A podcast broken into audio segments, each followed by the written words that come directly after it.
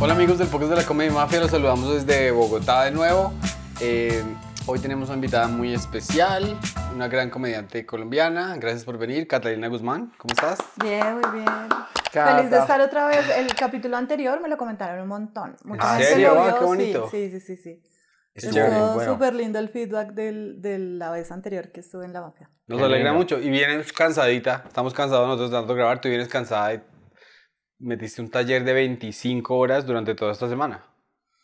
Sí, esta semana eh, fue súper intensa porque vino un grupo de chicos, de gente que está empezando a hacer comedia en Perú, a tomar un taller, a, a- pues como una inmersión, porque tomaron taller y se pararon en todos los Open de Bogotá, pues que es súper diferente Claro. a- al ambiente, digamos, en Lima, entonces estuvo súper bonita la experiencia. Qué bien. ¿Y tú, ¿Y tú los acompañaste a todos los sitios? No, No. necesariamente, no, porque a qué horas después de No, no enseñar podía. tanto, claro. No podía acompañarlos a los Open, em, pero pues sí teníamos feedback ahí de todo lo que pasó en, en sus presentaciones. ¿Y cómo les fue a los chicos? Eh, pues en unos murieron y en otros les fue súper bien. Sí, murieron sí. en Rembrandt. Ah, pues eso es un, eso es un Eso es rito una de paz. ¿Cómo tradición. le Pero es dicen? Claro, es una tradición. cualquiera. Eso es una tradición, morir en Rembrandt. Eh, pero en otros sitios les fue súper bien. Digamos que es un grupo súper heterogéneo. Hay gente, tenía un chico de 20 años y una señora de 40 y pico. Uh, wow. Eh, hombres, mujeres, gays, o sea, hay de todo. Entonces está buenísimo porque todos tuvieron chance de probarse en, pues, en diferentes espacios. En, en unos la rompieron, en otros sufrieron. Pero pues yo les decía, de esas noches horribles es que se aprende. claro. Entonces, eh, pues parte del taller y fue súper bonito. Claro, sí, esa- o sea, esas noches son esas son las que cuando, digamos, a ti te toca un día en un estadio y ves 30 mil personas, yo pero ya hice reír a uno, ya me presenté en una gallera. O sea, como que toda, esa, toda la mierda que tú comes en tu carrera se acumula aquí como en un, o sea, se vuelve callo, Sí. ¿cierto? Y al final de cuentas, yo le decía a los chicos ahí también en el taller que la comedia es de las pocas profesiones de las que uno puede construir desde el error, desde cagarla. Claro. ¿Son médico? No. Difícil. Pero un Claro. comediante sí. El médico dice, no, ese esa operación de corazón abierto. Es que la próxima casi". vez voy a operar mejor. Ah, no. Tranquilo, mató un paciente, mañana intenta otra vez. Sí, qué bien. esa En cambio, nosotros sí podemos construir a partir de eso y, y esas noches horribles es de las que uno aprende muchísimo. Claro. Sí. o sea, Yo diría que uno aprende más de los malos shows que de los buenos Pues shows. es que los buenos shows tú te quedas con el aplauso, con la salida a jartar después, con todos los amigos diciéndote que eres lo máximo. Entonces, pues bien, pero ahí no, no se construye nada porque ya uno siente que todo lo hizo bien. En cambio, de esas horribles, pues se quedan ahí en la cabeza por meses. Eh, y pues, digamos, la gracia es procurar no repetir los errores. Porque si uno le queda ahí dándose vueltas y vuelve y la caga igual, pues no está haciendo nada. Claro, claro. Pero- ¿Cuál ha sido así tu peor que tengas en tu, en tu archivo, tu base de datos de, de comedia, tu peor show como tal? Mm, Bueno, uno de los peores que tuve, eh, de los que me siento realmente avergonzada, fue una vez que una marca de cosméticos me contrató para hacer un show privado, un empresarial. Entonces habíamos escrito el texto porque era para la fuerza de ventas, para las señoras que son fuerza de ventas Ok. de esa marca. Entonces habíamos escrito el texto, lo habíamos eh, revisado con los de mercadeo, les había parecido graciosísimo, eh, como súper empático con lo que hacen las señoras, no sé qué, así pues como que todo supuestamente estaba bajo control. Pero eh, no había tenido en cuenta dos cosas, y es- eso fue hace ya muchos años, ¿no? Digamos que ya uno a estas alturas no, creo que no me volvería a pasar una cosa así, pues porque ya uno aprende que eso hay que tenerlo en cuenta también. El show era en la mañana, como a las Uf, nueve de la Ya mañana. empezamos. Primera empezamos red flag. mal. Primera red flag ahí grande. No, pues 9 de la mañana, show de comedia. mm. Y segundo, después del show había rifas. No, pues esas No, señoras bueno. eran como, bueno, sí, acabe rápido que queremos es la rifa. Ellas querían la sábana, la licuadora, lo que les iban a dar ahí. Y pues cero conexión conmigo. eh, unas están terminando de desayunar. eh, fue horrible cuando el show se terminó. Y además, justo yo la noche anterior había estrenado un show súper grande en el, en el Teatro de Bellas Artes. Eh, obviamente me había quedado el brindis. Entonces viajé como a medianoche, yo todavía estaba pues súper trasnochada, cansada. Bueno, como que todo se juntó y fue un desastre, fue horrible y los de mercadeo me hicieron una cara espantosa, pues porque, claro, como salió súper mal esa Claro. parte del, de la programación que tenían, pues como que toda la culpa recayó en mí, pero pues no tuvieron en cuenta que hay un montón de cosas que no me habían dicho. Eh, bueno, que yo tampoco pregunté, los de la agencia que me llevaron luego me dijeron que, que no me iban a pagar. Bueno, no, esto fue desastroso. qué O sea, qué injusto. Es como que, digamos, cojan un partido de fútbol, emborrachen a los 10 jugadores, le pague, sobornen al árbitro, vuelvan mierda a la cancha y al final al arquero le lo cojan a pata porque es culpa del arquero. Sí, más O sea, o menos. Te, como te que- hicieron una, una escena horrible y el, el- eso de- o sea, nos lo contó Sanin una vez que, digamos, le tocó hacer una de estas para una empresa de frigoríficos. Entonces Sí, la gente sí, sí. entraba a trabajar a las 6 de la mañana, puede de 6 de la mañana a 6 de la tarde, pero le dijeron, hoy tienen el día de la apreciación del empleado, les tenemos show, entonces tienen que llegar a las 5 de la mañana. No. Entonces Imagínese. imagínese uno a las 5 está con... A ver, a ver si- a ver- a ver- a ver si me hago reír. Lo Este, odiaron. lo este odiaron. comediante ahora tengo que me hace. Uy, sí, terrible. Y bueno, ¿y recuerdas más o menos alguna línea que dijiste ese día o ya borraste todo No, de yo su ya memoria borré para... memoria. O sea, tú no, No, estabas no. haciendo un, ayudándoles con el guion de ventas, no, tú estabas entreteniendo a las señoras. Estábamos hablando como de, sí, como de la cotidianidad de las señoras, de cómo ofrecían los productos, de para qué servía eh, esta cosa, así como más o menos ahí tratando de matizar un poco la, la vida de ellas. Pero entonces aprendí una cosa eh, que no tuve en cuenta en ese momento, y es que yo no puedo hablar de algo que no es verdad para mí. Yo no vendo cosméticos. Claro. Entonces Claro. no puedo hablar de eso. Yo hubiera podido hablar de cómo es comprarlos, de cómo es ver el catálogo, de a mí para qué me sirven. Pero yo Mm. pone, o sea, eso genera de una vez un tema de, oye, cállate porque tú no tienes ni idea de qué me estás hablando. Mm. Claro. Sí, es que, es que- y eso, digamos, de eso aprendiste, a eso vamos, a que hiciste eso inmediatamente, ya ahorita pues, si te dieran un, una- un gig, un, un show así parecido, ya sabes que tienes todos esos puntos de referencia. Y aprendí algo mucho más importante, y es a decir que no. Tienes toda la razón No porque se a puede veces decir uno- que sí a todo. O sea, nosotros tenemos como un, un límite de, de- Tú como persona, si le dices que no a, a, a- a unos oportunidades que parecen oportunidades, pero que te van a destrozar por dentro, algún día dices, esta fue la que me quebró, claro. porque no somos invencibles. No, y, y no, y, y no todos los comediantes estamos para todos los públicos, ni para todos los retos. O sea, hay, por ejemplo, hay comediantes que son súper duros en empresariales, que casi es lo único que hacen. Mm, O sea, conozco varios que no, casi no hacen shows por taquilla ni nada, sino empresariales, ya, y les va increíble, les va re bien y tienen la fórmula y saben cómo hacer reír a la de recursos humanos para que los sigan llamando y eso, claro. re bien. Eh, hay otros que no, digamos que son como códigos diferentes, entonces uno también tiene que aprender a saber, pues, dónde sí funciona. No, claro, Claro. si tú te haces unos 30 minutos sobre una oficina, ya se vuelve eso la de recursos humanos, el mensajero. O sea, eso ya es como un... Hace poquito me llamaron, eh, dizque para el Día de la Risa, yo no sabía que había Día de la Risa. Yo tampoco. Creo que es mañana, de hecho, creo que es mañana. Ah, ¿sí? Ay, o sea, eso no salió. Ah. En el día, Em, el día de la madre y el día de la risa al mismo día. eh, y querían un show en un supermercado. Uy, no, no, no, no, no, no, no, no, no, no, no. Querían un show dentro de un supermercado. Entonces yo dije, bueno, sí, listo, lo vamos a cotizar. em, la persona que me ayuda con eso. Pero primero cobramos carísimo y segundo con un rider, el hijo de puta. Claro, Pues para que digan que no. y claro. Y también para que se den cuenta que es imposible hacer un show en un supermercado. Sí, Pero por, al lado de las carnes, ¿Cómo? cogen una caja de la uva, voltean una caja de mandarinas, te paras tú ahí. ¿Sabes qué es lo que me Ahí, parece más? Y a ver quién, quién pasa y que se queda mirando. Uy, no, no, no, no. Qué horrible. Oh, desde el mando de control, buenas tardes, el día Desde del ahí sí lo plátano. haría. No, no, no, desde, desde lo- a que anuncian a los niños que se perdieron. de ahí sí porque vale huevo, te estás riéndote Pues ahí. sería como hacer radio. Claro, claro.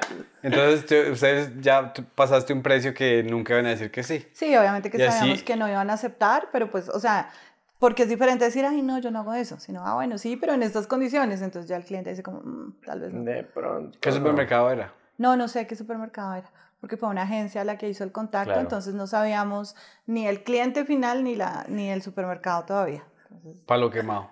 uy, qué delicia show en Una Palo Quemado, en San claro. Andresito. Am, ¿Sabes que es algo muy chistoso la ignorancia que tiene la gente cuando contrata un comediante? Porque Checho también nos contó una historia de su peor show que fue una cosa que yo decía, ¿qué es eso? O sea, es una cosa que dice, la gente que cree que un comediante simplemente se va a parar hacia capela o en las circunstancias, en- en- en- la- ni siquiera ni una tarima ni nada, a contar qué. O sea, que, es que- que esa es la ignorancia que tiene la gente cuando contrata. Si alguien va a contratar a un músico, ya sabe, bueno, el mariachi va a hacer esto. Sí. Entonces, pero el comediante es como algo, tú necesitas como comediante un setup, un escenario donde tú puedas ser comediante. No, y hay que garantizar unas condiciones mínimas para que funcione. Eso de cualquier manera en cualquier parte, pues no, no, no se Sí, puede. en una esquina ahí. No. Sí, una vez, una vez yo, una, una- persona hizo como un show, ah, vamos a hacer un show aquí para una fundación, no sé qué diablos. Y éramos cuatro comediantes y nosotros llegamos, ah, no, mire, el show es ahí. Y nosotros, ¿dónde está el micrófono? ¿Dónde está? Nada, No, como hablar en el parque. no. Y decía, uy, no. Y obvia- efectivamente, al show fueron 10 personas y fue algo traumático. Pero un- de- no de eso aprende. Me dice, mire, la próxima vez que vaya a hacer un show, por favor, por lo menos tenga un micrófono. Por lo menos tenga esto. Y el otro, ah, bueno, listo, sí, sí. Sí, claro, como que el, el cliente o la persona que organiza el show tampoco tiene en cuenta eso porque no tiene ni idea, Sí. no sabe nada. Pero sí, uno tiene que aprender literal. también. ¿Será que ha, ha habido alguna vez comediante colombiano que le tocó presentarse en un show para narcos? Yo creo que sí. claro. Eso debe ser re miedoso, güey. Hágame que sí. reír o lo mato. Yo creo, Creo que, que Don sí. Hediondo, Don Hediondo habrá ido por allá a, Sí, a a- pueblos alerta. esmeralderos. Alerta y barbarita, entonces yo creo que sí. Que esos están bien porque el material de ellos no ofende, ¿no?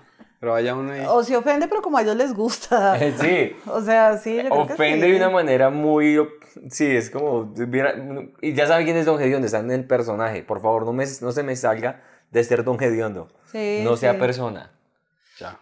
Bueno, y cuando tú eh, haces los talleres como el que hiciste con estos chicos, eh, ¿cuál es la metodología que utilizas? Uy, eh, es una metodología, pues digamos que tengo como varias, varias formas. Con estos chicos eh, ya habían hecho comedia, digamos que no era un taller básico, entonces eh, lo que yo busco en el taller no es tanto trabajar como estructura y herramientas cómicas y eso, pues porque, pues, digamos, supuestamente ya lo deben tener si ya han hecho comedia. Y esa es una información pues que está en internet, ¿no? Digamos que Claro. es bastante fácil conseguir esa, esa información y esa teoría. Yo lo que trabajo con ellos es eh, cómo encontrar qué quieren decir. Mm, Y sí, como, como, el, em, como la persona cómica de cada uno es lo que trabajo en el taller. Porque a veces eh, uno cree que quiere decir una cosa y resulta que es otra la que finalmente termina apareciendo y digamos que hay dos caminos para hacer comedia. Una es eh, agarrarse a algo que uno cree que es chistoso, como empezar por el chiste y armarle ahí un contexto para que parezca stand-up. Y otra es pues tener ideas, posturas y puntos de vista y eh, trabajar esas ideas para llegar a remates. Entonces a mí me gusta más el segundo camino, que parece que fuera más largo, más demorado, pero pues es, es el que termina siendo más consistente y el que permite desar- desarrollar como ese pensamiento cómico que a la larga tenemos los comediantes, que ya uno todo lo piensa en código de comedia. claro Eh, entonces trabajo en eso y hago una metodología que se llama el camino del héroe Ok. que son 12 pasos, entonces vamos haciendo cada uno de los pasos donde cada, cada persona que está en el taller pues tiene que buscar ahí dentro de sí un Qué montón de bien. cosas y a partir de eso pues resulta un montón de material que les va a servir no solo para el taller, sino pues luego para seguir desarrollando. claro está buenísimo ese Wow. taller Y entonces, ahorita tenías una señora de 40. ¿Qui- ¿Quién más, quién, ¿Qué más estaba en ese grupo? A ver, uy, está lindo ese grupo. Además, es de los grupos más bonitos que, que he tenido porque se súper entregaron al taller, o sea, fueron muy generosos también como con, con los ejercicios que hicieron. Tenía una señora como de 45, 46 años que se separó hace dos años, que tiene dos hijos, que eh, pues está como rearmando su vida y en eso encontró la comedia que me parece súper lindo. Tenía otra, eh, no sé cuántos años tendrá esta chica, pero está como entre los 38 y los 40 más o menos. em, con dos hijas, pero que descubrió que es lesbiana. Uy, qué Entonces bien. también está increíble, pues porque obviamente está hablando de Qué, eso. qué- qué bien. De hecho, No, qué historia. Qué, qué rico. Todo. No, es que no, pero... pues imagínate todo el material que hay ahí. No, pues Eh, claro. eh, un chico de 20 años que está estudiando teatro y que también descubrió pues que la comedia le abre el mundo, entonces era divino ver los ejercicios del aceño grande, pues con ya un montón de historia de vida comparado con los ejercicios de este chico de 20 pues que está Qué contraste. es que vive con los papás y que casi podría ser hijo de ella, súper Claro, claro. bonito. Em, a ver, ¿quién más? Otro chico eh, como muy serio, muy formal, como que su, su lucha y un poco lo que decía todo el tiempo es que le costaba mucho trabajo conectar como con sus emociones. Entonces él parece que fuera súper frío, pero tiene una pluma increíble, escribe Qué bien. escribe súper bien comedia. em, bueno, así, un grupo súper dije que- heterogéneo de gente. Sí, cuando una persona, digamos, esa, esa, esa persona que tú- o esa persona que eh, tiene dos hijos eh, y descubre que es lesbiana ahora y descubre la comedia, hay tanto de qué hablar. O sea, uno mira una, un- una, una, una vida así, que uno dice, fue pucha, después de estar con dos hijos aguantándose a los hombres o como sea, y que ahora dice, ¿cómo mierda? Yo soy lesbiana. Uy, qué Súper bonito. Salió un chiste divino ahí. y es que ella quería, ella no salió del closet con su papá. Su mamá ya no está, pues ya falleció, pero entonces le queda la tarea de salir del closet con su papá. Y entonces ella decía que quiere salir del closet eh, y contarle a su papá que ella es lesbiana, pero para que le dé tips de conquista porque es súper mujeriego. O sea, marica, qué hermosura. Esto ya sea más de un chiste a un sitcom. O sea, es- Sí. ahí hay mucho, mucho, Claro, mucho. claro. mucho. Pero entonces se llega a todo eso desde esa exploración interior que hacemos a través del taller, ¿no? De, ay, yo creo que, chi-", porque una, una de las señoras me dijo, es que tengo una idea, es que me gustan mucho los perros y se me ocurrió que se inventen un chip para que los perros puedan hablar. Y yo, no, amiga, eso no me sirve. Sí, Claro. claro, claro, claro. Sí, porque ti es te que, puede o sonar sea, re chistoso, pero no, sirve, o sea, Es cero. que esa es, la, quítalo, esa, es la diferencia de decir como que, mira esta idea tan loca que tengo, ja, ja, ja, ja", y decir como que me duele como un putas que no me puedo, no me puedo abrir a mi cucho, pero de pronto por este ángulo que más re perro para yo poder levantar, pero lo que, o sea, hasta el remate está añadiendo una capa de complejidad Claro, psicológica el trasfondo en la es- cual viene a ver como que este era mi cucho, así trató a mi mamá, ahora yo, o sea, ya, ya me estoy metiendo en territorio que no me compete, ¿sí No, me pero, entiendes? pero sí, sí. pero, pero estoy diciendo, eh, porque me hace recordar a un, un show que me estoy viendo como que se llama Couples Therapy, entonces había una, había una pareja de lesbianas y una de ellas tenía un rayo psicológico porque a ella la mamá no la trató, no la protegió del abuso sexual cuando era, ella era niña, entonces ella ahora pues resentía que su madre nunca la protegió y ahora que tenía una pareja y tenían niños, el odio que le tenía a su mamá se lo estaba proyectando Uf, ¿Sí me entiendes? Entonces, en el, eh, por eso ese chiste es tan poderoso porque tiene unas capas psicológicas. Sí. Y además con esa metodología del camino del héroe es súper poderoso porque todo el mundo termina descubriendo como sus superpoderes, ¿no? Claro. Como, como eh, pues termina siendo ella eh, su propia heroína venciendo el patriarcado y venciendo todo el prejuicio y venciendo todo lo que significa pues como sobrevivir en un mundo que tiene como tantas cosas difíciles pues para una mujer además que es mamá soltera y que es lesbiana y que Claro. o sea, en- y en la historia de cada uno, digamos que hubo momentos así súper emotivos, tremendos, eh, pero descubrieron que era pues como muy poderosa cada historia de vida y que desde la comedia todo se puede resignificar y que eso también hace que el material sea único, que no lleguen a lugares comunes, que no digan el chiste que dice todo el mundo. La autenticidad es Claro, la historia. pues porque es la única manera de lograrlo. O sea, si uno piensa en chistes, pues es que es muy fácil que a todos se nos ocurran los mismos chistes. En Claro. cambio, desde ahí, eh, pues es una historia irrepetible, es la de cada uno. Que mucha gente puede ver eso como una tragedia y dice, esta, que es, o sea, puede ser trágico, pero esa tragedia se convierte en una mina de oro en cuanto a la Y al comedia. final todos nos conectamos desde la tragedia, todos tenemos momentos horribles en la vida, todos hemos atravesado pruebas súper difíciles y eso también hace que se genere esa empatía, hablar desde pero desde la resiliencia, ¿no? No, no de la revictimización y no sé qué, que mi vida ha sido terrible, no, sino desde poder ver desde otro punto de vista las cosas y eso conecta un montón, porque todos hemos tenido momentos durísimos en la vida y creo que parte de lo que hace la comedia justamente es eso, sanar desde la risa y, y mm, como que de alguna manera, y también es lo que pasa cuando uno va a cine o cuando uno ve eh, algo desde el otro lado, es como decir, uff, ya el otro lo solucionó por mí, gracias. sí, sí, claro, claro. Y hablando de, de encontrar como el, el camino del héroe, pues tengo muchas preguntas, pero una de las que se me ocurre es como... Uno, uno al final termina encontrando su voz, ¿cierto? De, de, de comediante. ¿Tú tuviste épocas en que tuviste Catalina intentando hacer tales, Catalina intentando hacer tales, y ahora sabes, ¿sí? ¿Cuál, ¿Cuáles sí, fueron sobre esas todo, épocas? sobre todo al principio. Bueno, creo que también la, la, la voz propia y la postura de uno va cambiando a medida que evoluciona y que aprende y que va encontrando más cosas y que vive más cosas, pues porque también la comedia tiene que evolucionar a medida que la vida de uno pues cambia y evoluciona. Claro. Pero al principio yo sentía que eh, tenía que encontrar como una voz neutra. No quería hablar desde ser mujer.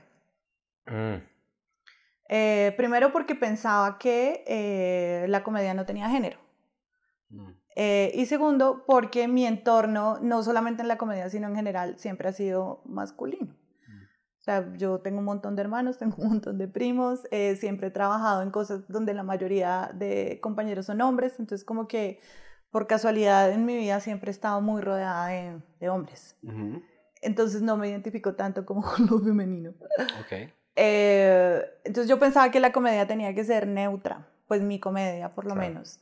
Y luego me di cuenta que eso es imposible, o sea, que es una Claro. pendejada y que me estaba metiendo en una vaina absurda porque justamente porque no estaba siendo honesta.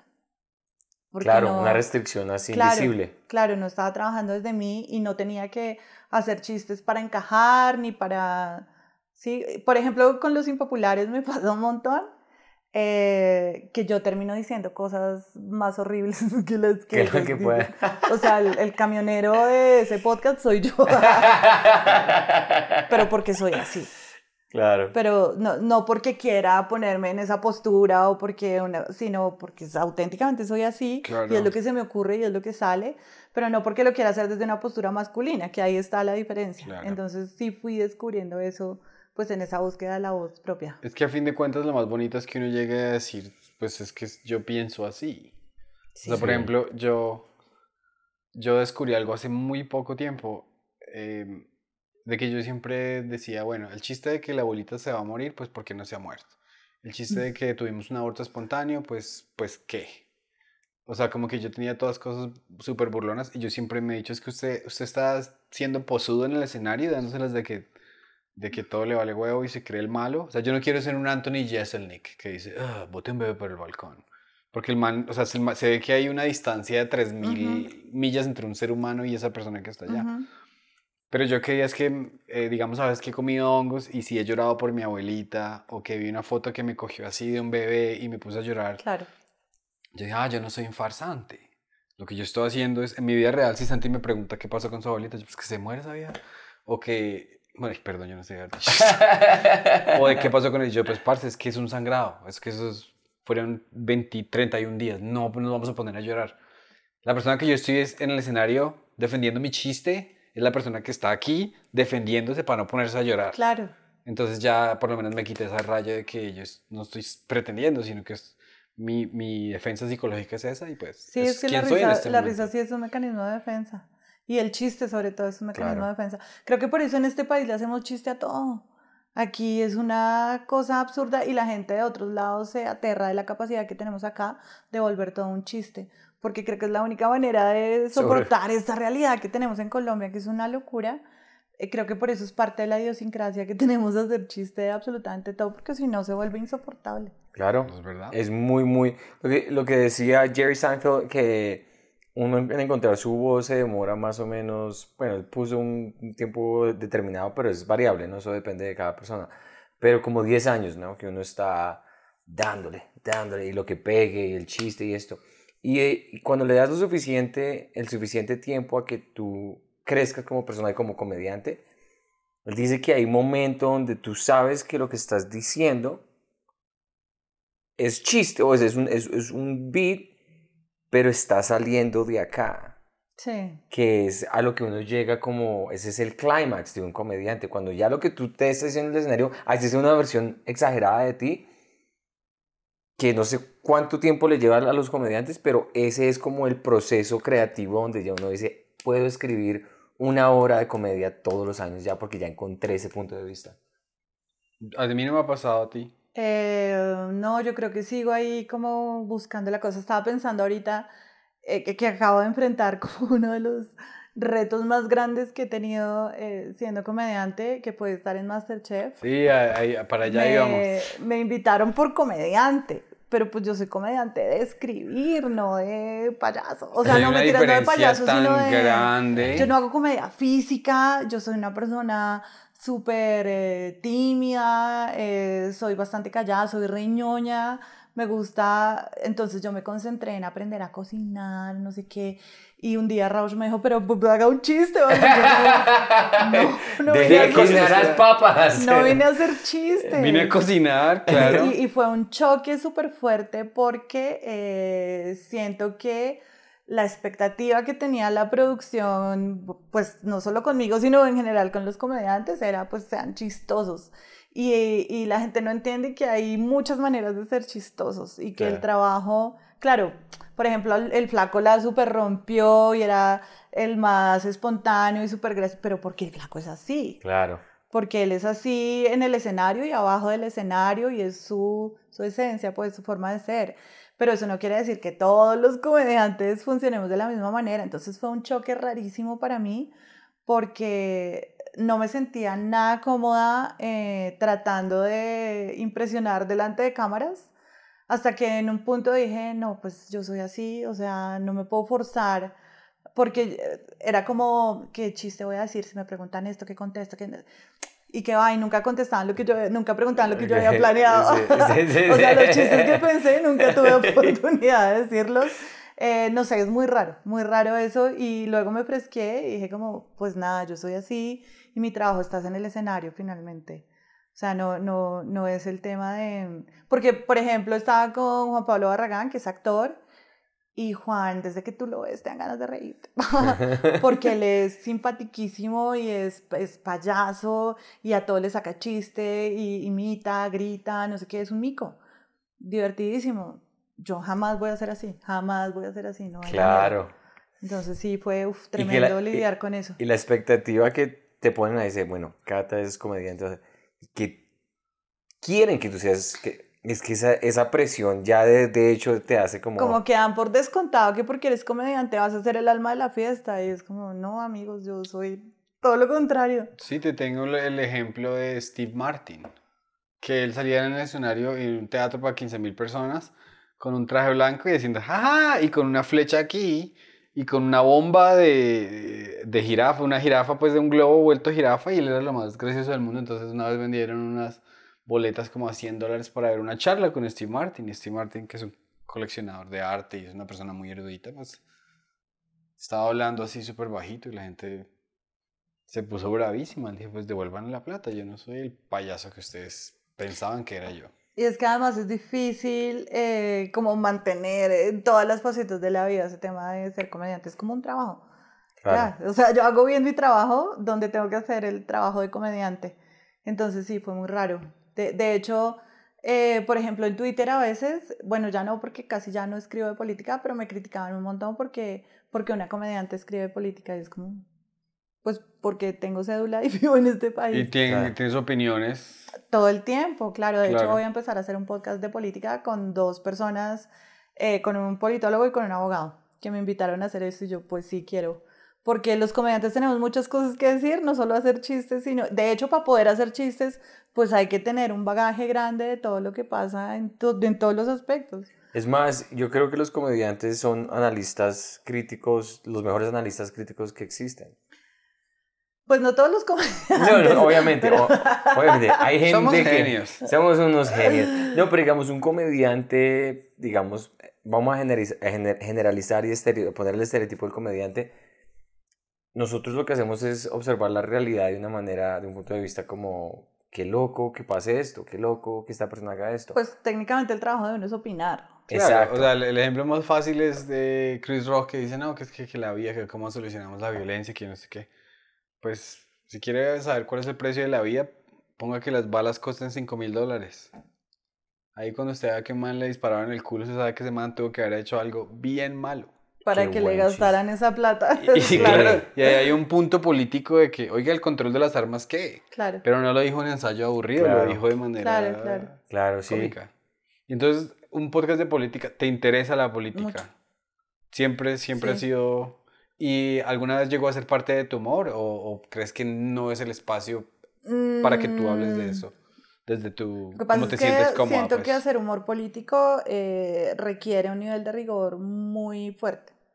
Mm. O sea, no es tan fácil hacer humor político, pues por un lado porque implica estar eh, actualizado en todos los temas todos los días casi, pues como Claro. que, eh, y no tengo tiempo para hacer eso. Diga, Claro. Tengo mis opiniones y, y tengo como mis posturas respecto a muchas cosas, pero de ahí hacer humor me parece que sí hay que dedicarle un tiempo eh, importante al tema y estar muy dateado en muchas cosas para no cagar, para no salir a decir burradas. Porque también pasa, ¿no? Que hay gente que, que hace humor político y pues sales a decir cualquier cosa y tampoco se trata de eso. Y pues acá, digamos, nos dejaron la vara muy alta con el tema de, pues de Jaime Garzón. Después de eso yo no he visto a nadie que se le acerque ni siquiera un poquito a hacer, un, no solamente hacer humor político, sino como un humor crítico y que además pues de contexto y sí, que sea como consecuente con lo que pasa realmente. Lo que pasa, digamos, con una persona como Garzón, que cuando los políticos se dan cuenta que el comediante, como él estaba haciendo, estaba llegando a puntos muy críticos de, las, de la realidad colombiana, cállenlo. Claro. Cállenlo porque la gente va a empezar a hacer más preguntas. Claro, ese es el riesgo, obviamente, pues porque no les conviene eh, ni que se sepa ni que se señale todo, pero pues creo que también alguien tendría que hacerlo. Digamos que siento que en un punto eh, el personaje de Juan Piz González le apuntó un poco a eso y o sea, no, no, no desde el, no desde el escenario, sino más desde el audiovisual. Eh, hizo cosas bien interesantes, como que le cambió ahí un poco el, el rumbo a la cosa, pero siento que sí se aproximó también a señalar cosas chéveres, interesantes y pues bien hechas. Claro. Bueno, y de lo que me imagino que no puedes revelar muchas cosas, pero de lo que puedas divulgar, ¿qué tal fue Masterchef para ti? No, una experiencia tremenda, o sea, realmente sí, sí es una vaina muy eh, poderosa. Es, eh, desde muchos puntos de vista, porque pri- primero es como retarse uno con uno mismo, ¿no? De hasta dónde puedo llegar, qué puedo hacer, de qué soy capaz acá. Eh, el tema de la cocina sí me encanta, o sea, como que sí, afinidad total con eso. em, y el parche de gente que me tocó, el, el grupo de, de celebrities que estaba en el programa. Nosotros increíble, sí, nosotros, celebrities. celebrities, ah. me tocó un grupo de gente increíble, entonces me llevo un montón de, de cosas maravillosas de haber estado ahí. Qué chévere. ¿Y eras fan de la cocina desde antes? Sí, muy. Sí. ¿Cuál es tu plato así que, que... Nosotros nos invitan, no vamos a decir el nombre porque no estamos en muy buenos términos con esta persona, pero un comediante que iba a participar en Masterchef, antes de ir a Masterchef, por casualidad no estuvo en su casa, dijo, vengan, coman en mi casa. Y nos hizo una pasta malísima. Nos cogió de conejillos de indias. Ok, ok. Pero ¿cuál es tu plato así? Eh, no, pues tengo como varias cosas, pero sí que yo diga, te invito a comer eso y te mueres, el mote de queso. Mote de Ah, queso. Pues, ¿Cómo sí. se prepara un mote de queso? El mote de queso es una sopa de queso, es- que es comida típica costeña, se hace con queso costeño, con suero costeño eh, y con, con ñame. ñame. Sí, porque yo me acuerdo, mi papá es de Barranquilla, Ah, costeño, eh, y él decía, vamos a comer tremendo mote de queso. Y yo decía, ¿qué es un, un mote? Es increíble. es Yo creo que Santi es la persona que menos parece que fuera hija de un costeño. Vamos a comer tremendo con el suerito y el pollito. Yo me lo imagino que si se hubiera quedado por allá en la costa estaría soplando cocaína, y gastando plata, farreando. Yo la pasé rico cuando estaba pequeño en Cartagena, sí. Lo, lo interesante de ser comediante es que entre más cabrón haya sido en la vida, más cosas tiene para contar. Sí, mira que me pasó justo en el taller que hay una chica súper linda eh, y ella intenta, pero es demasiado buena. Tuve que decirle como, mira, a ti te falta maldad. Y todos se cagaron de risa y dijeron, sí. es demasiado tierna, demasiado buena, demasiado linda. Cuéntame un chiste, un chiste de los que ella dijo. Eh, uf, no me ¿Esa acuerdo. fue la del perrito? No, no, no. no. Esa fue la no. del perrito. No, no me acuerdo, pero es como muy... Le falta malicia. Sí, le falta veneno, le falta negrear el alma un poquito para poder ser comediante. Tiene buenas ideas, pero no tiene la maldad suficiente para que, Sí, para que, que, funcione. claro, Mira, la, la chica que es lesbiana, eh, que tiene sus dos hijas, para mí es de los mejores chistes que he oído. Y ni siquiera lo planteó como un chiste, sino fue parte de un ejercicio. Entonces dijo, a veces extraño a mi mamá y me gustaría que reviviera para que viniera a darme un abrazo. Pero después la volvería a matar. Claro, porque ella, lo está haciendo era para ella misma. ¡Qué bien! Solo necesita el abrazo, ya, listo, gracias. Te Esa puedes ir. ya, vaya otra vez para donde, de donde vino, se fue. ¿Y cuál? Ay, espera, es- eso me recuerda muchísimo. La otra chica no sería capaz jamás de decir No. eso. Me recuerda muchísimo. Creo que es What, What We Do in the Shadows. Hay un, hay un documental en. eh, o sea, en Taika Waititi, el que escribió eh, Jojo Rabbit. Ah, y, ok, sí. ese man es un duro. Sí, sí, sí. Hizo una que se llama Lo que hacemos en las sombras, que es un documental de unos vampiros. Sabes que el vampiro es Drácula, sexy. Sí. O sea, llega Drácula y pff, ya tú dejas a tu esposa, a tu familia, a todos y te vas a ir con Drácula. Drácula tiene mucha plata. Drácula es una persona poderosa, pero estos son, son cuatro vampiros roommates que viven en una casa y no los dejan entrar ni al bar de la esquina. Y entonces la- las peleas de los manes empiezan así, eh, o sea, el, doc- el documental empieza así como que reunión de apartamento y los otros todos, ay, qué fastidio. Mónica, no han lavado los platos hace como 500 años. Y la cámara se va por allá y una pila de... de- o sea, es un show muy, es un show muy Qué estúpido. bueno. Pero en uno de esos están así como que quiero convocar a mi abuelita. Y convocan a la abuelita y le hacen una pregunta así re tonta y después y la abuelita le dice, sí, pero sigamos hablando. Ah, Ya, y, ya. la, y la mandan a la mierda también. De vuelta al infierno. Sí, qué, qué bonito que... Ah, no, y para ser comediante hay que ser mal parido. Es que yo creo que Sí. Hay que ser cínico, no, no puede uno ser comediante. la comedia como tal cuando, cuando, cuando es muy así inocente, o sea, digamos, yo soy, fuera del escenario soy muchísimo más sedita, como es, es bas- bastante calmado. En el escenario, y hay algo, no sé qué pasa, que me vuelvo más, la lengua se me sale. Pero es que, ¿sabes qué pasa? Que también lo hablamos ahí un poco en los talleres y es eh, como reconocer que uno tiene diferentes yo, como diferentes facetas. Y hay una de esas que es la que se sube al escenario. Uno tiene que encontrar cuál de todas es la que se sube ahí. Entonces, por ejemplo, en mi caso, em, pues la que se sube es la más tímida, la más retraída, la más, pues porque sí soy, pero Ujú. pues digamos que en otras cosas me, dese- me desenvuelvo más tranquila y eso. Pero esa es como la que necesita subirse al escenario y es como desde ahí, desde donde se pueden decir las cosas. Creo que, creo que a todos los comediantes nos pasa eso. Mira que ahorita que mencionaste Jojo Rabbit, cuando me preguntan eh, qué es humor negro, mando inmediatamente a ver esa película. Esa película es muy Para mí buena. eso es perfecto. Y es la muestra más clara de que el humor negro no tiene nada que ver ni con lo escatológico, ni con lo denigrante, ni con la burla, ni con nada de eso. El humor negro necesita un nivel de elaboración y de eh, como devolver la realidad a una metáfora para lograr eso. Para mí esa película es ¿Sabes qué me, Perfecto. ¿sabes qué Sí, me si te gusta él, te recomiendo, en inglés se llama What We Do In the in Shadows. the Shadows. Voy a verlo y el, y el documentary también, porque amo ese género. Sí, Sí, sí, o sea, el- el, eh, tanto la serie, la serie está en, eh, tanto la serie como la película son mockumentaries, y son, El- amo ese género. Lo que yo aprendí de la película Jojo Rabbit fue el, la comedia tiene que tener un punto, tiene un punto de vista de todos los ángulos. Sí. Sí. Eso, nunca yo en la vida me imaginé que podría existir una película donde tú estuvieras contando una historia desde el punto de vista de los nazis. O sea, Sí. muy loco. Uno dice, Sí. ¿cómo, ¿cómo uno escribe algo así? Porque ellos son los enemigos. Y además la premisa es pro-nazi, Sí, sí, que claro. es lo más incorrecto de todo lo incorrecto que puede haber en la humanidad. Y mira lo que logran hacer. No, es increíble esa Es Es película, la amo. increíble. En, el, en la serie hay tres vampiros cuatro vampiros normales y hay uno que es el vampiro energético. Que es un man que es un humano, pero el man trabaja en una oficina y es de los que se va a tu cubículo y te empieza a explicar del caucho de los tenis, la marca de dónde aprendió. O sea, el man, marica, mire mi colección de estampillas. Y la gente se queda dormida y el man... Que esos putas existen, o sea, esa gente Sí, existe claro, en la vida sí. y es lo peor. Muchas Sí, tías se así. me vienen nombres y apellidos a la cabeza. ¿Tú, al- tú alguna vez tuviste eh, trabajos así de oficina o algo así? ¿Cuál, ¿Cuál ha sido un trabajo que recuerdas con cariño y un trabajo que tú dices, qué cosa tan humillante, qué cosa tan horrible? Eh, no, yo nunca logré trabajar en oficinas, no.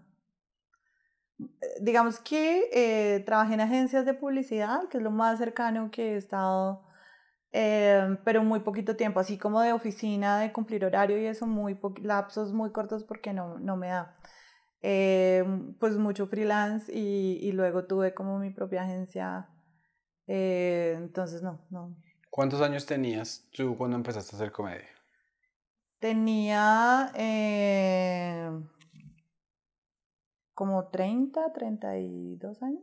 Sí, siempre dicen, hace poco leí un, me vi un masterclass en esa página que es masterclass.com que tiene unas clases increíbles con un escritor que empezó a escribir a los 34 y el man dijo, gracias a Dios empecé yo a escribir a los 34 porque si hubiese empezado a escribir a los 20 no tenía yo que, Sí, pues como no, que... no tenía que ninguna información en mi computador para sacarla afuera.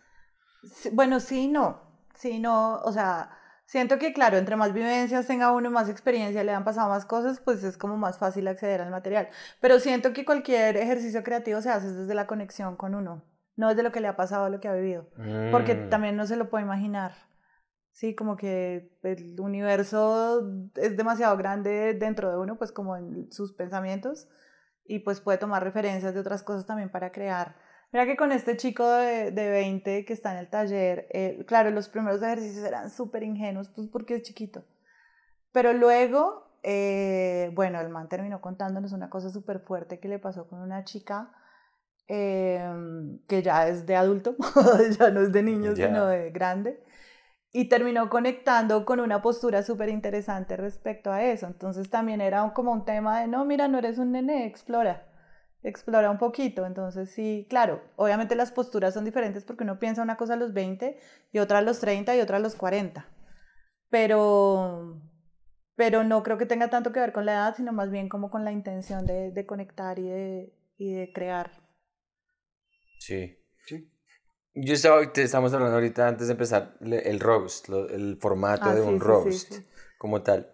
Y tú cómo categorizarías un roast en, en cuanto a la comedia? Porque para mí cuando la- los comediantes en Nueva York se puso como muy de moda rostear. Pedro era de los maestros rosteadores allá. Hizo, ¿cuántos hiciste tú?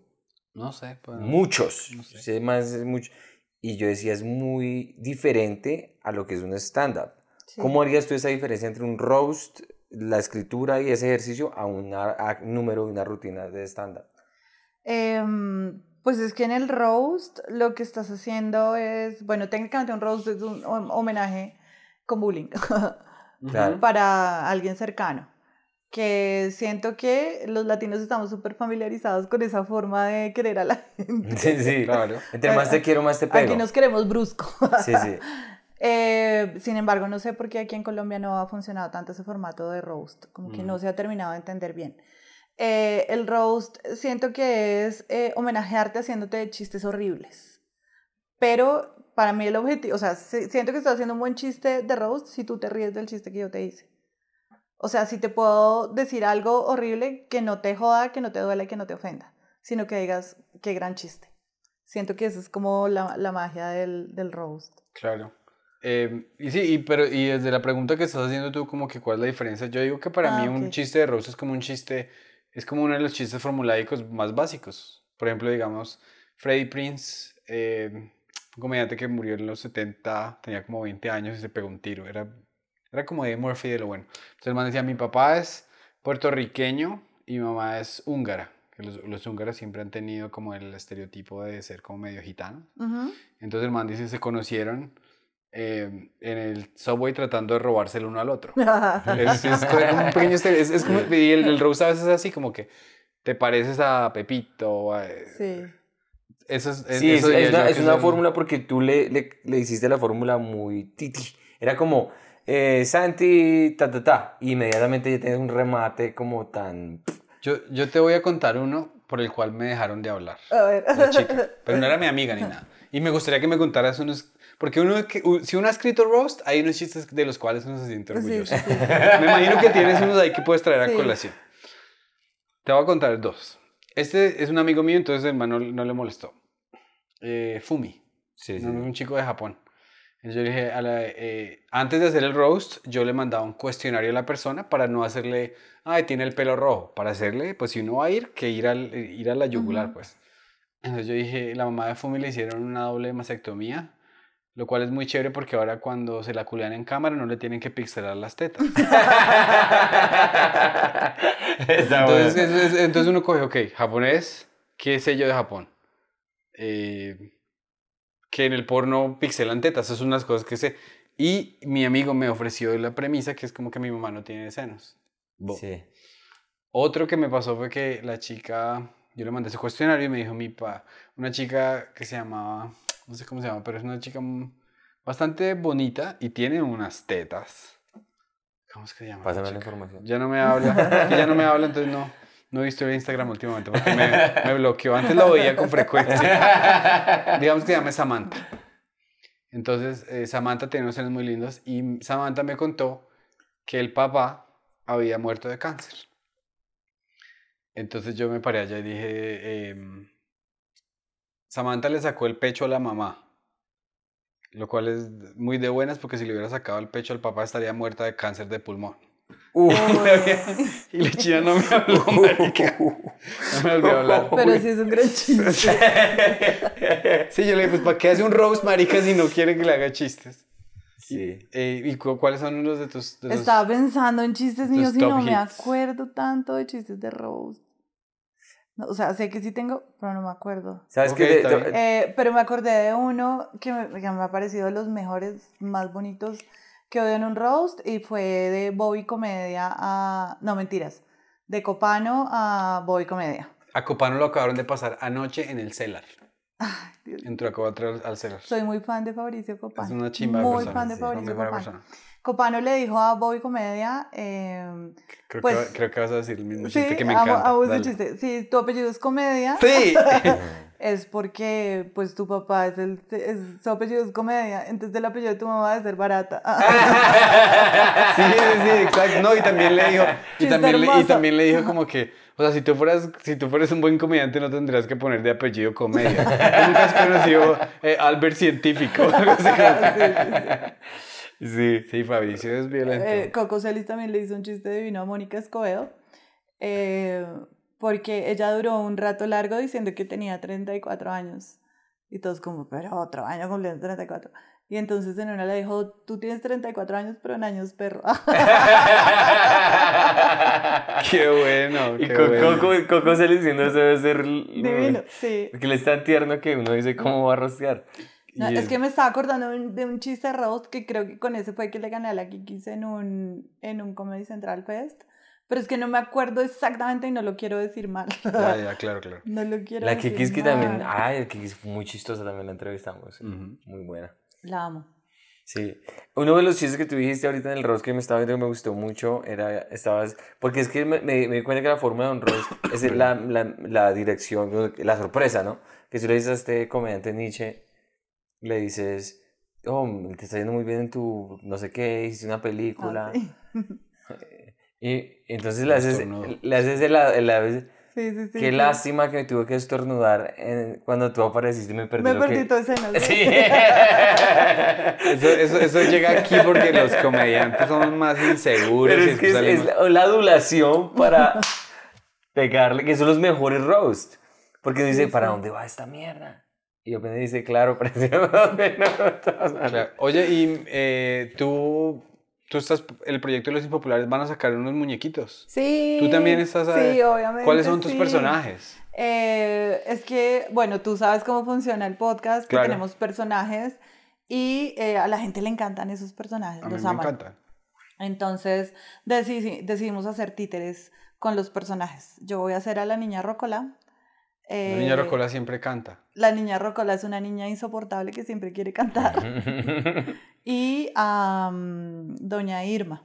Doña Irma. ¿Y cuál es, la- Doña cuál es Irma- un poco de background de Doña, Doña Irma es un personaje nuevo. eh, es, es que a la gente le encanta porque siento que todos tenemos una Doña Irma en la familia, que es una señora que ya es grande, ya es de cierta edad. Y está emputada todo el tiempo, a ella nada le gusta, nada le sirve, es gritona, es ofensiva, eh, le dice a todo el mundo que es un inútil, que no ayuda, que- o sea, todos tenemos una doña Irma. ¿Y tú, y tú cómo en la tienes? casa. O sea, tú tienes esos personajes, personajes existen en tu cabeza. ¿Tú los conoces? No sé, A que Doña Irma. esos personajes van apareciendo. Pero ustedes- ustedes improvisan resto. Sí, todo es improvisado. ¿Tú, ¿A ti te molesta si yo le hago una pregunta simple a cada uno de estos personajes?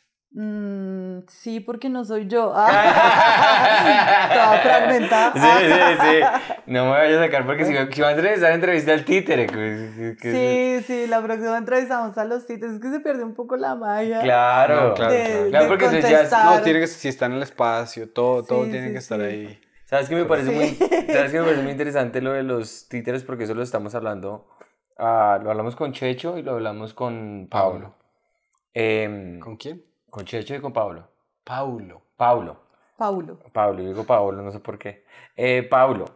Y, y es que los personajes te hacen como que te abren un, una cosa Es creativa. una locura eso. porque puedes hablar o puedes decir cosas que el personaje lo va a decir, pero tú no lo, neces- no lo pensarías, no lo... Es una cosa creativa muy loca porque de verdad te abre una...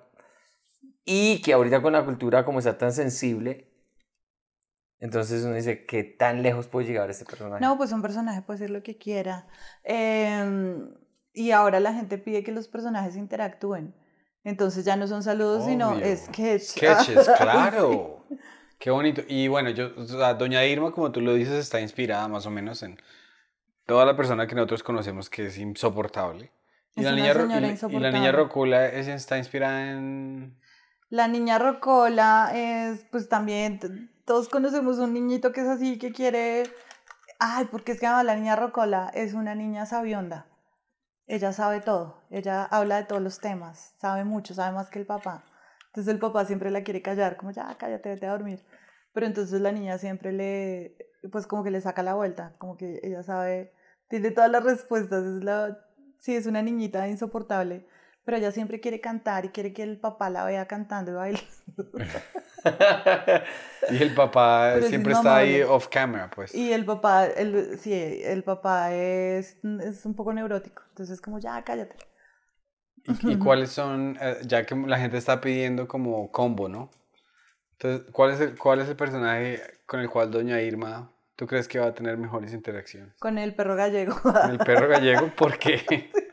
Porque pelean todo el tiempo. El perro Ah. gallego es un perro viejo que ya se caga en todas partes, que siempre pide comida, que se le olvida si ya le dieron de comer. O sea, es tan depresivo como Doña Irma lo es. Entonces pelean todo el tiempo porque doña Irma le desespera que el perro esté ahí y el perro está jodiéndola todo el tiempo pidiéndole. Entonces doña Irma le echa agua al perro, le da con el palo de la escoba. ¿Y cu- eh, ¿cuándo, va a ser el, ¿Cuándo van a salir los primeros episodios de...? Eh, no, pues no sé exactamente, no tenemos fecha exacta, pero ya tenemos los títeres hechos. Em, ya empezamos como los entrenamientos de manipulación de los muñecos, porque eso también pues hay que saber hacerlo. ¿Quién, nos- Claro. ¿Quién les enseña a ustedes? Eh, un titiritero que se llama Carlos Andrés Velázquez, que es de los mejores titiriteros que hay aquí. Él es de como del equipo de Señal Colombia que ha hecho estas eh, cosas lindas como los Mock Heart y eh, ay, hay varias cosas de títeres que han ganado premios importantes. Uno se puede meter a YouTube y buscar señal Sí, Colombia, sí, ¿cómo se títeres. llaman? Los Mock Hearts. Ok. Y, y, pues son ese tipo de títeres. Em, entonces nos está enseñando a hacer la manipulación y las voces y bueno, como toda la técnica que hay que tener. Y tenemos que hacer la escenografía, Mm. porque es un noticiero. es un ¿Y eso lo van a hacer en dónde? ¿En la casa de alguien o en Eh, Sí, estudio? pues donde grabamos el podcast. Ah, va a ser un noticiero. Es un noticiero presentado por qué los buena idea. Uf, qué bonito. Sí. Esperamos que salga pronto. Eh, sí, O sea, ya, ya es- queremos el- que los impopulares salió un día y... Y eso es otro contenido. ¿Ya aparte. tiene nombre el programa? o no? Eh, uf, no me acuerdo, creo que se llama Alerta Impopular. claro. Creo que ese es el nombre. No, no estoy segura, pero creo que ese es. No, no, ti- no ti- títeres. No ti títeres, no ti títeres. Qué bonito. Sí, estamos felices con ese, con esa otra bobada que vamos a hacer. Pero y Masterchef no ha arrancado. No, Masterchef debe estar saliendo al aire última semana de mayo o primera de junio, más o menos, yo creo. ¿Cuáles tus, cuál- ¿Qué expectativas tienes tú con Masterchef? Respecto a... ¿Que, que más gente te conozca? que- Sí, seguramente sí, eh, pero también tengo un poquito de miedo porque es que votan mucho hate. Ah. Entonces, no sé, no tengo ni idea de qué va a pasar. Digamos que eh, fue una experiencia como súper linda. eh, hay unos momentos ahí específicos muy chéveres. eh, no sé, como que vamos a ver qué pasa. Estoy preparada para las dos cosas. Para que me tienen hate, porque eso pues pasa un para montón. un reality TV, eso es hate. Sí, todo el pues tiempo. porque es que ya es otro nivel de exposición. Eh, pero sé que la gente que me quiere que me ha estado apoyando también va a estar ahí súper firme. Entonces, ¿Cu- ¿Y cuánto tiempo estuviste grabando? Eh, no, no puedo decir nada de eso. Ah, todo está ok. Todo es La confidencial. próxima vez echamos Sí, chisme. la próxima ya vez cuando después de Exacto. salga No, pero aire, ¿cómo así ahí sí que no podemos les hablar gustó de el, todo. mu- el mote de queso? el motezazo. Estrella oiga. Michelin. Sí, sí, sí. Em, y bueno, y ahorita todos estos proyectos que tú tienes, estás de pronto, porque aquí veo que muchos comediantes están pensando en un especial, un especial. ¿Tú estás pensando en grabar algún especial? Cata ya tiene un especial en Netflix. No, sí, es- obviamente, pero algo así. Yo, yo lo sabía, gracias por acordarme. pero Lo que pasa es que como que llegan modas. Entonces en una época todo el mundo quería tener un podcast porque todos tienen podcast. Entonces ahora es sacar un especial la hueva, la maldita sea. Sí. Y yo creo que tener un especial de comedia significa tener realmente una Está selección la palabra, ¿no? de material, que ya sabes que ha funcionado en muchos escenarios, que está aprobado. No es, o sea, un especial no es una hora de material. Ujú. Son dos cosas súper diferentes y creo que aquí se puso de moda sacar especiales Sí. que además no son especiales, marica, es una cosa que tú tienes unos ahorros y sacas la luca y pagas que te graben y lo pones en YouTube. Sí. Eso no es un especial. No. O sea, no es por demeritar el trabajo de nadie Entiendo, realmente sí, y está bueno igual que lo hagan. Pero un especial es cuando una plataforma o un canal o un productor se interesa en tu trabajo y te dice, mira, me gusta tu trabajo, lo que haces, te va a pagar por eso. ¿Sí? Y quiero Claro. que esté eh, el- el- la selección de tu mejor material ahí puesto. Entonces, para mí son dos sentidos diferentes. Claro, y si ahora, si tú tienes un millón de suscriptores y, le y, y un millón de personas que son tu, pru- son tu público potencial, y si le o sea, si tuviste los, la manera de alcanzar y de hacer un tour y de presentar esa obra 100 veces, así sea autofinanciado, Sí, es tu sí, especial. Sí, de acuerdo, A ver, de acuerdo. porque si coger y decir, marica, yo, yo he hecho 10 minutos aquí, 10 minutos aquí, voy a poner esa vaina ahí, a ver qué sale. Es como decir que... Sí, que- por ejemplo, Como decir que un bus ejecutivo es un el- ejecutivo. ¿Sí me? Sí, en el caso de Camilo Sánchez, que pues ya ha hecho giras por todos lados, no sé qué, que, o sea, tiene ahí como las millas acumuladas y hizo, pues es autofinanciado, pero además lo hizo como con las características de grabación de un especial, que es eh, grabar el show varias veces y hacer una edición y Claro. sí, como con todos los juguetes, entonces sí también tiene un sentido diferente. Ahora, sigue siendo eh, autofinanciada. Es como, eh, hago un especial o subo un especial porque me canto el orto. No Mm. porque, no porque hay como una invitación o, una, o un reconocimiento que viene de otra parte, pues que está dentro del medio para poner un material ahí. Entonces también siento que en Sí. ese sentido, pues... No, sí. lo de las modas es, o sea, es eh, a veces es más bonito esperar a que el producto madure y se den las condiciones ideales para Claro. que salga, porque por ejemplo, Pues es lo que tiene te, que pasar. te doy un ejemplo de eh, este, este señor en Estados Unidos que se llama Nathan McIntosh, Sí. que el tipo es, o sea, es un duro, pero por alguna razón no ha explotado, pues. Pero me imagino que él pagó por su propio especial, pero el especial está en Gotham ahí como con el, un pedazo de papel ahí atrás y la calidad de la cinematografía no está muy bonita, entonces pues se No desperdicia sí. el producto porque la gente por este, la falta de atracción visual lo va a abandonar a los cinco minutos. Pero sí, es lo que, es lo que tú dices, tienes toda la razón. Es una moda y un especial cuando uno habla de un especial como Eddie Murphy, like Delirious, esas vainas, tiene una connotación totalmente diferente. Una hora de comedia presentada para tus fans, chévere, pero en la categoría así como un Claro. especial es Y diferente. está entiendo. buenísimo y, es- y me parece que es muy meritorio autofinanciarse también un material, eh, un contenido para tener en redes, o sea, está muy bien, no, no quiero decir que no, y no desconozco tampoco el trabajo que implica hacerlo, pero no creo que eso sea un especial. Eso, creo Sí, que hay una diferencia. Claro, no, y de verdad es una diferencia técnica que es importante en cuanto al también el contenido del especial, porque si- cuando es una moda y todos están sacando una hora, una hora. Es como cuando, cuando los grupos de garaje sacaban su propio disco. Pues sí, lindo, pero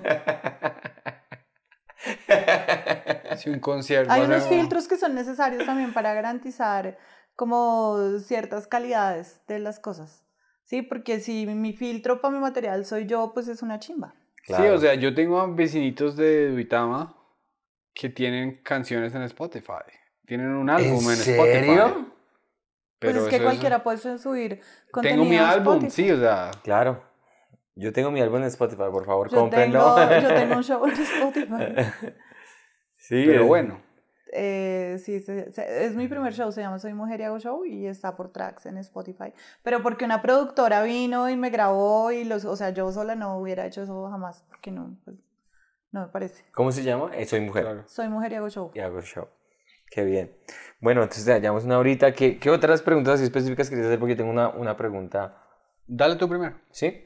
Eh, ahorita que tú ves a toda esta gente que está viniendo a Colombia, porque he escuchado de varias historias, ¿cómo ves ese crecimiento de aquí de la, de la escena en Bogotá que se ve como si se estuviera convirtiendo como en una meca?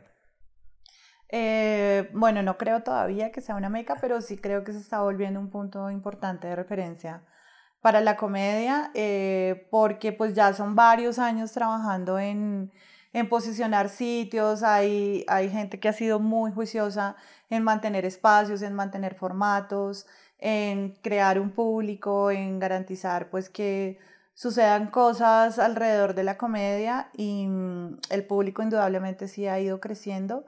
Eh, digamos que siento que todavía falta un poco diversificar como esas opciones que hay. La gente sigue pensando que hay una o dos maneras nomás de hacer comedia, Mm. pero creo que es parte del proceso también, que eso tiene que seguir sucediendo y me encanta que venga gente de todos lados a, a probar o a presentarse o a llenar teatros o a pararse en opens. Sí, como que todas las opciones son súper válidas y sí me parece que es un lugar de tránsito importante para todos los comediantes.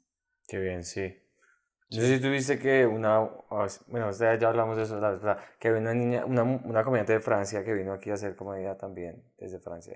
No, ni idea, no, no, no me Entonces, encontré con ella nunca. Sí, entonces, No, está por aquí. Está todavía acá, no, sí, pues buenísimo, tiene novia colombiana buenísimo. y me imagino que. Lo que hacemos todos. sí, sí, O sí. sea, es que nosotros somos todos. Uno es todo bobo. O sea, si yo me cuadro una vieja en Perú para poder ir a Perú a hacer comedia. O, Bueno, o podría ir de vacaciones a Perú. Esa es Ya. otra que también se puso de moda en una época, bueno, y eso sí lo hacen, como que gira internacional, y es A porque uno México. tiene un tío en Miami Y y, se a entonces open va, queda y se para Y se fue a en- un open en- mic. Eh, no, y, y se para en mi costillita sabrosa, y en mi bandeja paisa internacional, y así. Pues sí, re bien pararse en otros sitios, pero eso no es una gira internacional. Tampoco es por demeritar el trabajo de nadie, pero es como ponerle nombres rimbombantes a cosas que no son eso. Sí, sí, sí. Una vez me agarré con el- comediantes porque les dije un open mic no es un show. Claro. Mi calendario de shows y puras fechas de open mic. Ay, papito, Seis eso no es un show.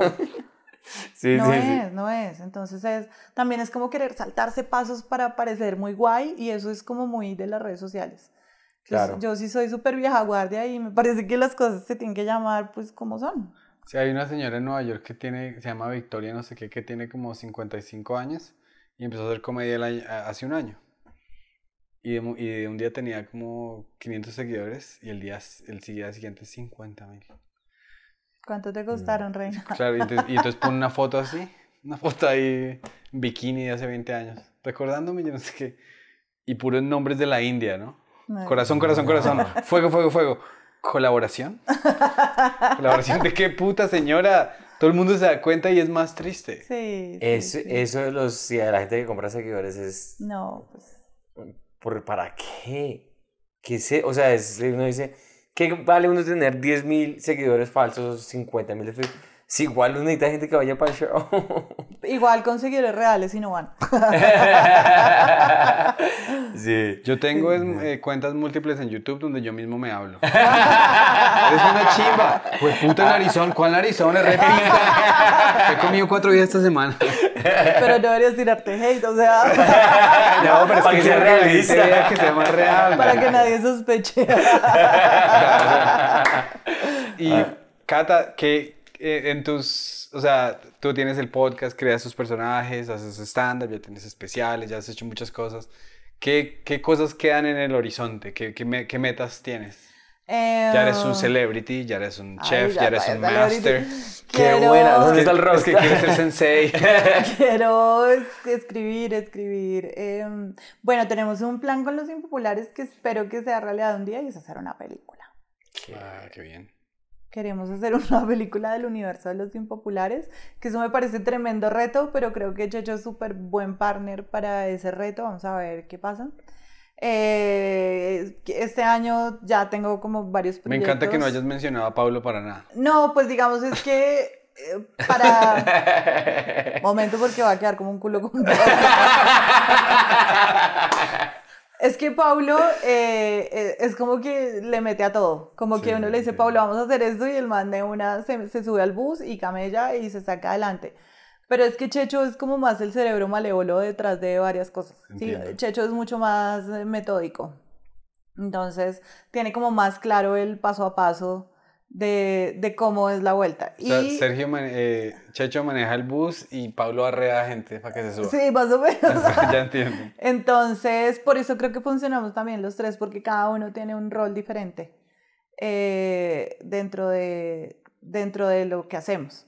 Entonces, no es que no lo haya mencionado, sino siento que Checho es súper súper buen partner para conspirar y hacer planes y... y- No, ya- y tú Poner sabes la que meta. tienes el soldado listo, el, el, y ya el Pablo respaldo. dice, Pablo está y listo, pa. con todas, sí. Qué Listo. chévere. Bueno, ya teniendo los personajes, pues solamente hay que crear. Pues hay el- un el- universo. Claro, de hecho, infinito. hay un contenido que no pudimos seguir haciendo porque creo que llegó pandemia, no me acuerdo, que se llamaba El Impopulaverso, que eran entrevistas de nosotros a los personajes Qué de... chévere. Uf. ¿Y eso está ahí? Sí, ¿Eso está, en YouTube. Está en YouTube. Impopulaverso. El Impopulaverso. Hay poquitos episodios porque creo que justo en esa época cayó pandemia y ya no pudimos seguir. Eh, y ya luego pues como que agarramos otra dinámica, pero ahí está el Impopulaverso para que veas personajes Qué bonito, me encantaría. de un poco lo que hacemos. Y tengo varios proyectos de, de escritura, de escritura de guiones. Me interesa un montón el tema también. Qué chévere. Puedes charlar aquí con el guionista de televisión estadounidense. Sí, mi primer proyecto sale el 19. Súper. Buenísimo. voy a ver en, que en la televisión, escrito por Pedro González. Otro universo, muy chévere. Y para personas como nosotros que tú dices así, yo- tú no eres el que va a salir en un show así, ah, a uno le gusta sentarse en su casita sí, y crear los personajes. sí, sí, sí, tal cual. Bueno, Cata, muchísimas gracias por Gracias, acompañarnos. Cata. De No, verdad. muchas Siempre es un gracias a placer. Qué rico hablar contigo y qué cantidad de cosas que estás haciendo que son, están muy, muy interesantes. Entonces, chévere, chévere. ¿Y cuándo? Entonces, Masterchef sale ahorita a, finales de mayo. Eh, sí, no tenemos fecha exacta del lanzamiento, pero yo pensaría que es final de mayo, principio de junio. Súper. ¿Y tienes algo específico que mencionar aquí antes de que Eh, nada, que oigan los impopulares, que me busquen para talleres, eh, que no sé qué más, que vean Masterchef, que me hagan barra. ¿Cuál, es tu Insta? Eh, la cata con botas. La Cata con Botas. Ahí pueden eh, contactar a Cata. También vean su especial Netflix y si quieren tomar un taller ahí. me- eh, quiero algún día ver a Doña Inés hablando de Masterchef. Doña Irma. Doña Irma, perdón. Te confundiste con la de Franco Con la de Bonilla. Franco Bonilla. Claro Doña que- Irma criticando Masterchef Doña debe ser. Irma va a hablar de Masterchef, hermoso. claro que sí. Claro. Ah, Qué chido. Bueno, Cata, muchísimas gracias y muchos éxitos. Hasta la próxima. Hasta la próxima. Sí. Y antes de irnos, live todos los miércoles, 5 de la tarde colombiana, 6 de la tarde neoyorquina. Pedro y yo mándenos preguntas, comenten y métanse a nuestro YouTube, la Comedia Mafia. Los queremos mucho. Un abrazo. Gracias.